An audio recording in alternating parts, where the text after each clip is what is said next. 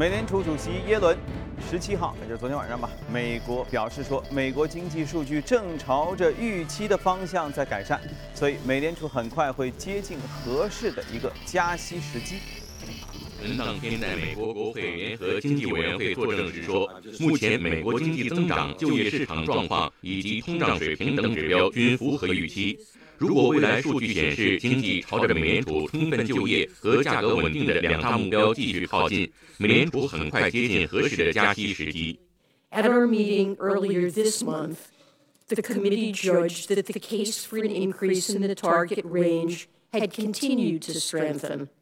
and that such an increase could well become appropriate relatively soon if incoming data provides some further evidence of continued progress toward the committee's objectives. 耶伦在证词中还警示了过晚加息的风险。他表示，如果美联储太长时间内维持低利率水平，有可能导致美联储不得不过快加息，威胁经济增长。同时，低利率环境维持时间过久，有可能鼓励过度投机，最终损害金融稳定。在被问及美国新当选总统特朗普的施政政策对未来货币政策的影响时，耶伦表示。美国大选结果出来之后，市场出现了一些大幅波动，主要是目前市场预期新一届政府将采取扩张的财政政策。耶伦说，美联储未来会评估新一届国会和政府提出的具体政策对经济前景的影响，适时调整货币政策。他强调，目前经济正朝着美联储预计的方向发展，很快接近合适的加息时机。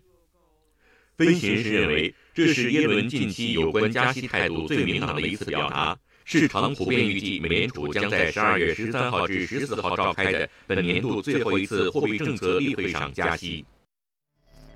耶伦一向以讲话温和委婉，听了之后完全不知道他在说什么，呃，这是我的感官哈，而著称。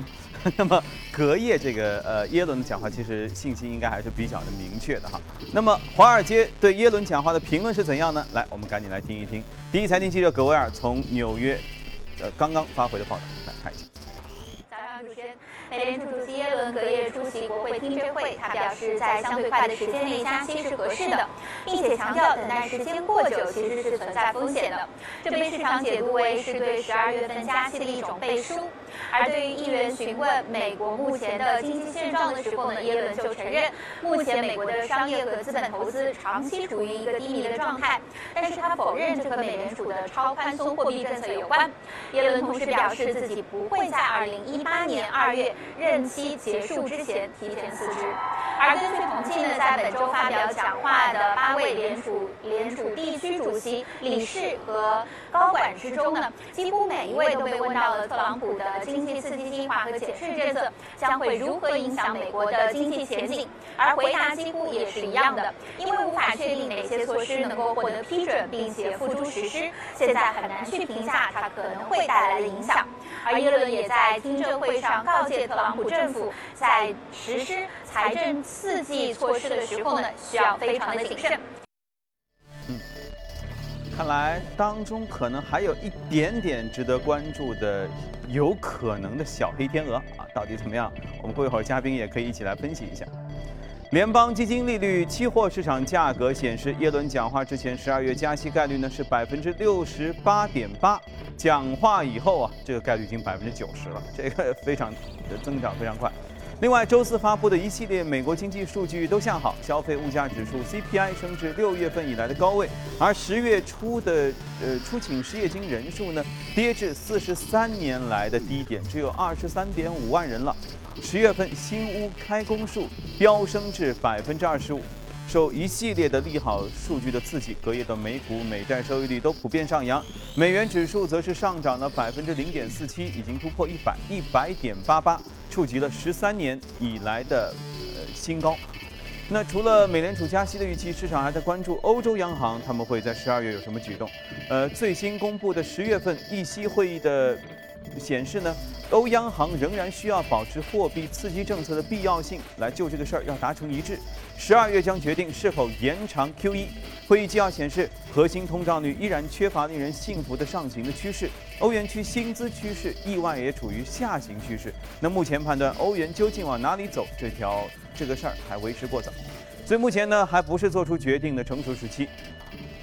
欧洲央行在此前的十月会议上维持了三大利率不变，维持每个月八百亿欧元的购债的规模也不变。那尽管外界预测说欧央行可能会延长到明年三月份到期的资产购买计划，但是收益率急剧上涨和美元走强，这使得欧洲央行又有所担忧。好，再看一下日本央行。日本央行在本周四以固定利率购买不设数量上限的国债，这是该行九月引入了收益率曲线控制目标以来第一次使用这样一个新措施。显示出该行对近期收益率攀升的一种担忧。据了解，日债近期卷入了全球债市的抛售潮，国债当中短期收益率出现急剧的上升。日本央行行长黑田东彦在上述举措之后就说，不会因为仅仅美国国债收益率的攀升而接受日本国债收益率随之上扬。日本央行的行动也帮助终止了连跌五天的日本国债的抛售，日债收益率随之出现了下滑。好了，浏览完宏观方面，来看一下隔夜美股收盘之后的表现。隔夜美股就像前面说到的啊，可能是受耶伦讲话的影响，全线的收涨。道指上涨百分之零点一九，幺八九零三点八二；纳指上涨百分之零点七四，五三三三点九七；标普上涨百分之零点四七，二幺八七点幺二点啊，又同步涨，同步跌了。这还有一则消息，已经疯涨数日的美股中小航运股周四走势却发生了逆转，多只股票单日暴跌超过百分之五十啊！那是一个什么样的心理的状态？咣当一下，一半没了。而之前七天暴涨二十一倍的希腊散装货运商的这个指数 Dry Ships，这个单日暴跌百分之八十之多，哇，一下就剩二折。另外一只暴涨的股票 DCX 也下跌了百分之六十八之多，哇！它相比之下，A 股真的是很平稳，很平稳。各位要珍惜我们眼前的好日子。好，耶伦讲完话，十二月加息到底有没有可能？这中间会不会还有什么样的隐患？我们一起来和嘉宾从今天开始，我们来好好预测一下。来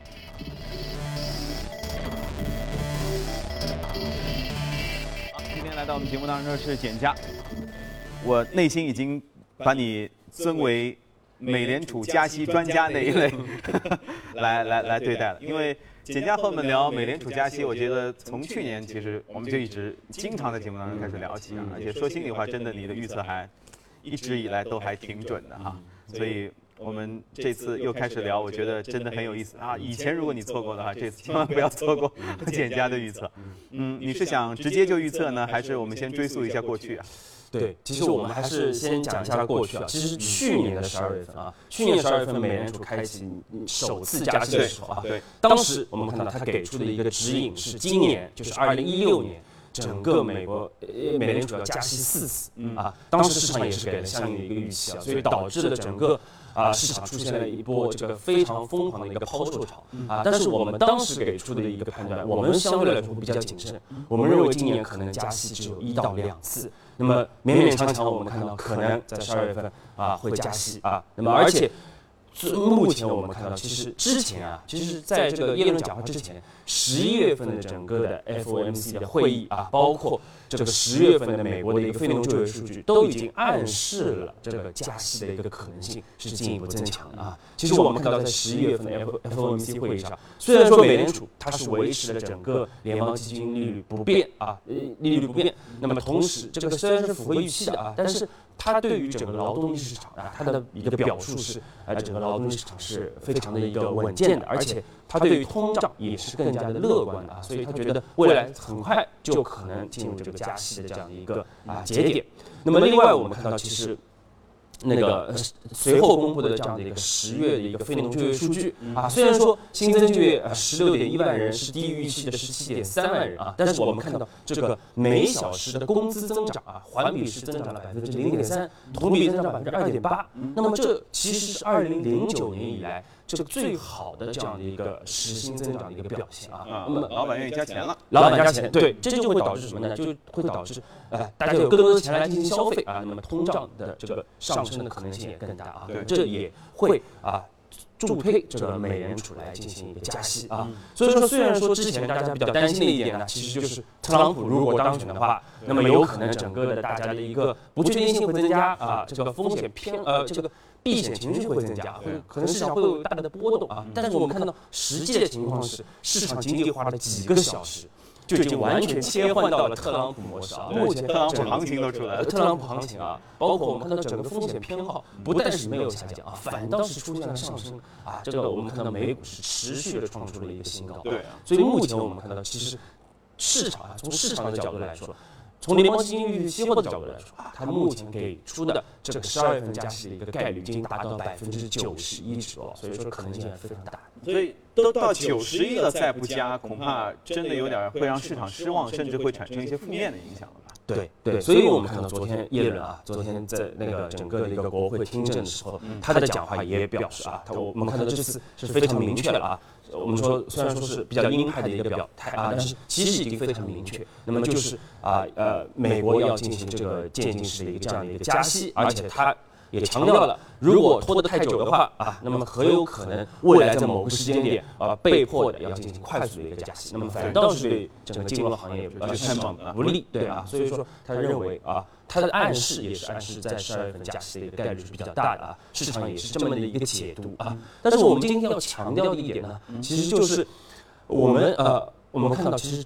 全球啊长期的这样的一个货币收紧，或者说大家所预期的这个长期的流动性拐点啊，也许并没有到来啊，因为大家其实非常担心这一点，因为我们看到最近整个全球的一个国债收益率都是出现了一个大幅的上行啊，大家也在担心。呃，全球的一个货币收紧的一个举措啊，但是我们认为这个可能性并不大啊。那主要还是因为整个经济啊，我们说全球经济还是处在一个比较低迷的一个状态。其实美国应该来说是整个西方国家经济好的了啊，最好的表现最好的啊。但是我们看到去年是增长百分之二点四 GDP 啊，但是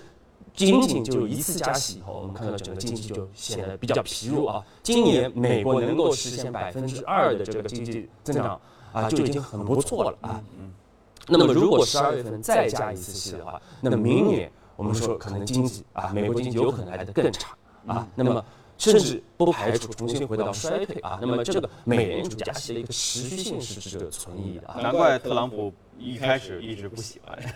这个事儿，对他有影响啊。对。对，所以大家其实目前预测啊，预期就是特朗普会有非常好的、非常有效的这样的一些经济刺激的手段啊，来提升整个经济的一个增长啊。所以说啊，来配合未来整个美联储的一个持续的加息，但是。昨天耶伦的讲话，包括很多投资大佬的这样的一个判断，也是目前其实特朗普并没有非常确定的这样的一个经济的一个啊，包括基建的这样的一些实质性的一些举措啊。所以现在只是大家只是在预期啊，实质能推进到什么程度，其实并不是特别清楚啊，还是要去看啊。所以说，我们说这个美联储能否持续加息，我们说是值得存疑的。另外，我们看到像欧洲、像日本啊，其实整个经济来的更弱啊。比美国要差得多得多啊！他们其实根本承受不起这个货币紧缩的这样的一个。所以你的意思是，十二月份可能性很大，因为条件也成熟，概率等等各方面就就变数就很小。对。但是是否能有持续加息的能力？那又得再看，因为加完之后还要再看一下大家全球是怎样来消化这个状态。对，因为你再不加的话，美联储的信誉真的是扫地啊。所以说，所以以后就没人听他的，对，这部美剧就演不下去了啊。OK，好的，那十二月份这个事儿，先大家做好心理准备哈。当中如果万一有什么样的小插曲，我们会及时来和大家一起关注。好，接着我们来聊一下隔夜美股的表现，关注一下异动美股榜，来。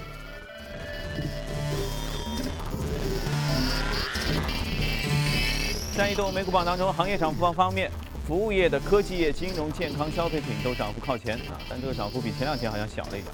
然后在这个个股方面，油气啊，昨天有一只油气涨了一百多，百分之一百多，今天有两只油气都涨了很多，看来这个油气最近还是风口浪尖。应用软件、服装，OK 都在。今天我们重点先来说一说这个零售业啊，其实之前这个店在上海还挺有名的啊，最近是都不行了，百思买。呃，昨天上涨了百分之十三点七零。嗯，虽然说退出中国啊，但是其实它在全球还是比较有名的啊。这个也是它其实时间非常久啊，一九六六年就成立了，总部位于明尼苏达州啊，百思买这家公司。那么我们也清楚，它主要的就是进行一些像这个消费类电子品的这样的一个连锁的一个零售的业务啊。我们看到它的品类非常多啊，这个包括各类的一个家电啊，也包括这个一些软件的一些一些产品的一些销售。那么昨天我们看到它股价出现百分之十三点七的一个上涨啊，那么也是领跑了整个的一个标准普尔五百指数啊。那主要还是因为公司在盘前公布的整个的一个业绩，我们看到是啊远超预期的啊，这个三季度的一个收入是啊达到了这个八十九点五亿美元啊，这个。呃，增长百分之一点四。其实之前大家预期它可能会有一定的一个这个收入有一定的衰退，因为和这个三星的这个 Note 7的这样的一个呃召回是有一定的关系啊。但是我们看到最终的情况是增长了啊，而且我们看到它的整个每股收益啊，更是大幅呃这个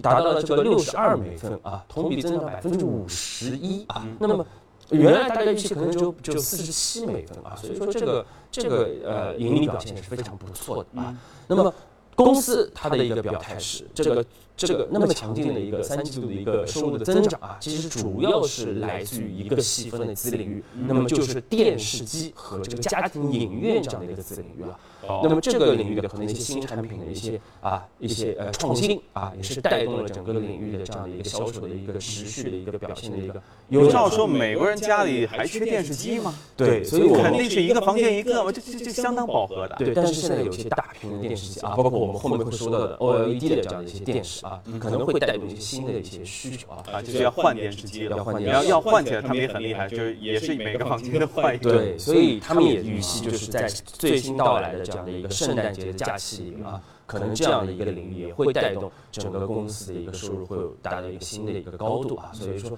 我们后面也会讲到这个相关的这个领域的一个呃这个板块的一个表现。嗯，不过新的电视机确实色彩啊。呃，这种震撼的体验啊，弯曲屏啊，等等各种各样啊。虽然我最近逛电器店、家电商店逛的不多，但是逛一逛，其实真的还是觉得挺开心的。OK，好，这个大概就是百思买啊，大家可以一起来持续关注一下。我们去一下广告，广告之后回来，我们继续跟您聊。好，接着我们来看一下一组全球公司的公告。沃尔玛公司周四发布的财报显示，由于食品价格的下跌，第三财季美国同店销售额增长了百分之一点二。实现总营收一千一百八十二亿美元，增长百分之零点七，均不及预期啊！注意啊，我刚才看到一个亮点，由于食品价格的下跌啊，奇怪，呃，沃尔玛现在和每股九十八美分，这个盈利略高于分析师的预期。麦当劳公司周四表示，将于明年开始在美国和另外十个主要的市场。正式推出手机订餐服务。目前，美国的一点四万家麦当劳餐厅当中，有大约五百家进行了未来体验的升级，包括自助点餐亭和其他功能。这个自助点餐亭在上海不是都普及了吗？待会儿去麦当劳有没有看到有一个柱子，就自己点一点去那儿拿？好，特斯拉 CEO Musk 旗下的 SpaceX 本周向美国监管部门提交申请，要求政府批准他们运营一个大规模的卫星网络项目。这个项目是 Musk 2015年1月份首次公布的，旨在建立一个最终包含4425颗卫星的轨道数字通信阵列，以供在全球范围内提供宽带互联网的整体的接入服务。据日经新闻发布的消息，特朗普上台可能会推动苹果将一定量的 iPhone 的部件转回到美国国内去生产。此前，在今年六月份，苹果要求两家重要的代工厂商和硕和富士康研究在美国生产 iPhone。富士康编制的方案，和硕呢因为担心成本而拒绝草拟这样的计划。报道提到说，美国制造意味着成本会多翻一倍多。好了，看过了全球公司动态之后，回来和嘉宾聊一聊值得关注的美股，看一下美股放大镜。来，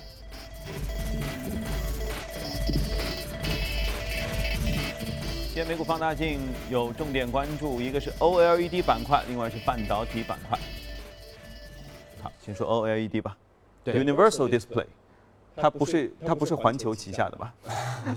对，OLED 我们先说 OLED，OLED 它其实中文名就叫有机发光二极管啊。那么它其实听上去就没有科技感了。对，一九八七年它就已经被发明出来了，而且是我们说是一个美籍华裔的科学家邓青云发明的这样的一个产品啊。所以说邓青云也被称为 OLED 之父。嗯那么目前最流行的就是 MO AMOLED 啊，就是其实是三星的这样的一个专利的一个技术。那么它的一个特点主要就是啊五大特点啊，我们说一个是薄啊更薄。而且它的一个功耗会来的更低。那么另外我们说 OLED 它有一个这个弯曲啊，它可以进行一个柔性的一些弯曲啊，而且它的一个响应速度更快。另外它的画质也比传统的这个 LED 啊，包括 LCD 来的更清晰、更优秀啊，整个画质。所以说大家都普遍认为啊，OLED 啊会取代整个 LCD 的这样的一个行业。那么我们今天说的这个 Universal Display Corporation 啊，UDC 啊，那么它其实它的一个美股的一个代码。就叫 OLED 啊，OLED 啊，所以说它这么奢侈啊，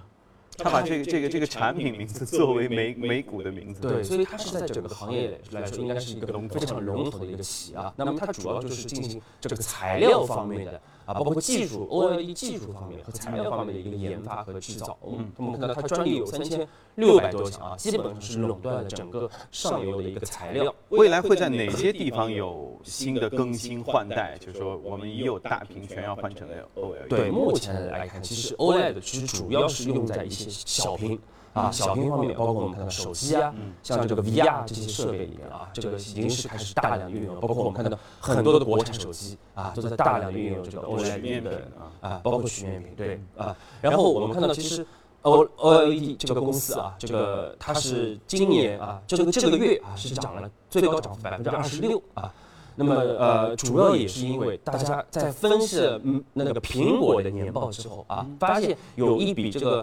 呃这个时效长达一年的这样的四十亿美金的一个合同啊，所以大家预期这很有可能是个 OLED 的这样的一个订单啊，这是个 OLED 订单，所以导致这个股价上涨。那么另外我们看到像激光行业的龙头啊，这个呃 Coherent 啊，它今年这个十一月份也是大涨了百分之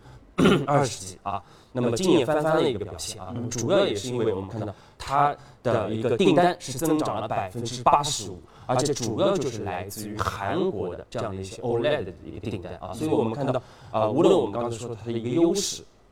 还是说实际的这样的一个订单啊，都可以预示整个行业的一个爆发是啊非常的强劲的啊。那么那既然这个行业也比较新兴啊，那我们国内有没有生产？这样的这种偏偏原原料原材料一些的这上游的企业有没有这样？对，其实我们看到，呃，目前国内我们的需求量非常大啊。我们看到这个三星啊，三星基本上是垄断了整个的一个 OLED 的母片啊，差不多百分之九十五的一个呃一个出货量，而且今年百分之呃今二点四亿片，其中有九千九百万片是销售给中国的，所以说有一基本上接近一半的。这个需求是来自于中国的，所以说中国包括这个国产手机啊，这样的一些对这个 OLED 的需求量是非常大的啊。但是我们刚才说的，其实无论是技术还是各方面啊，其实这个专利都是垄断在老外的手中啊。但是并不是说这个完全和传统的这样的一个显示技术这个产业没有什么变化，因为传统显示技术产业啊，可能老外是占据主导的。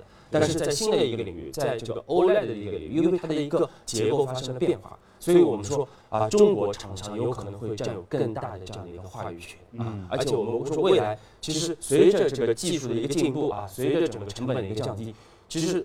未来 OLED 的应用会从小屏啊扩展到大的这样的一些显示啊，包括我们刚才说到的像电视啊，包括超大型的这样的一些显示当中啊，都可能会用 OLED 的一个技术啊，所以这个整个市场体量有可能在万亿级别。那么万一如果我们说我们有一家公司或者有一批公司，它可以在某一个领域有所突破的话啊，那么它会给投资者会带来大量的一个投资机会啊。所以说我们说这个行业